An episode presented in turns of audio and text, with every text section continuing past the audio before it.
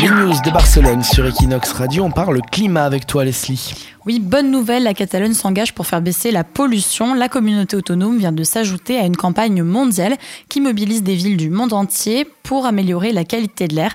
Alors la campagne vient d'être présentée au sommet du climat euh, COP23 qui s'est tenu en Allemagne et elle a été lancée par l'Organisation mondiale de la santé et l'ONU.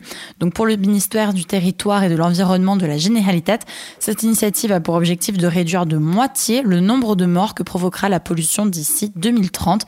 D'autres mesures devraient être adoptées également suite à cette signature afin d'améliorer donc la qualité de l'air.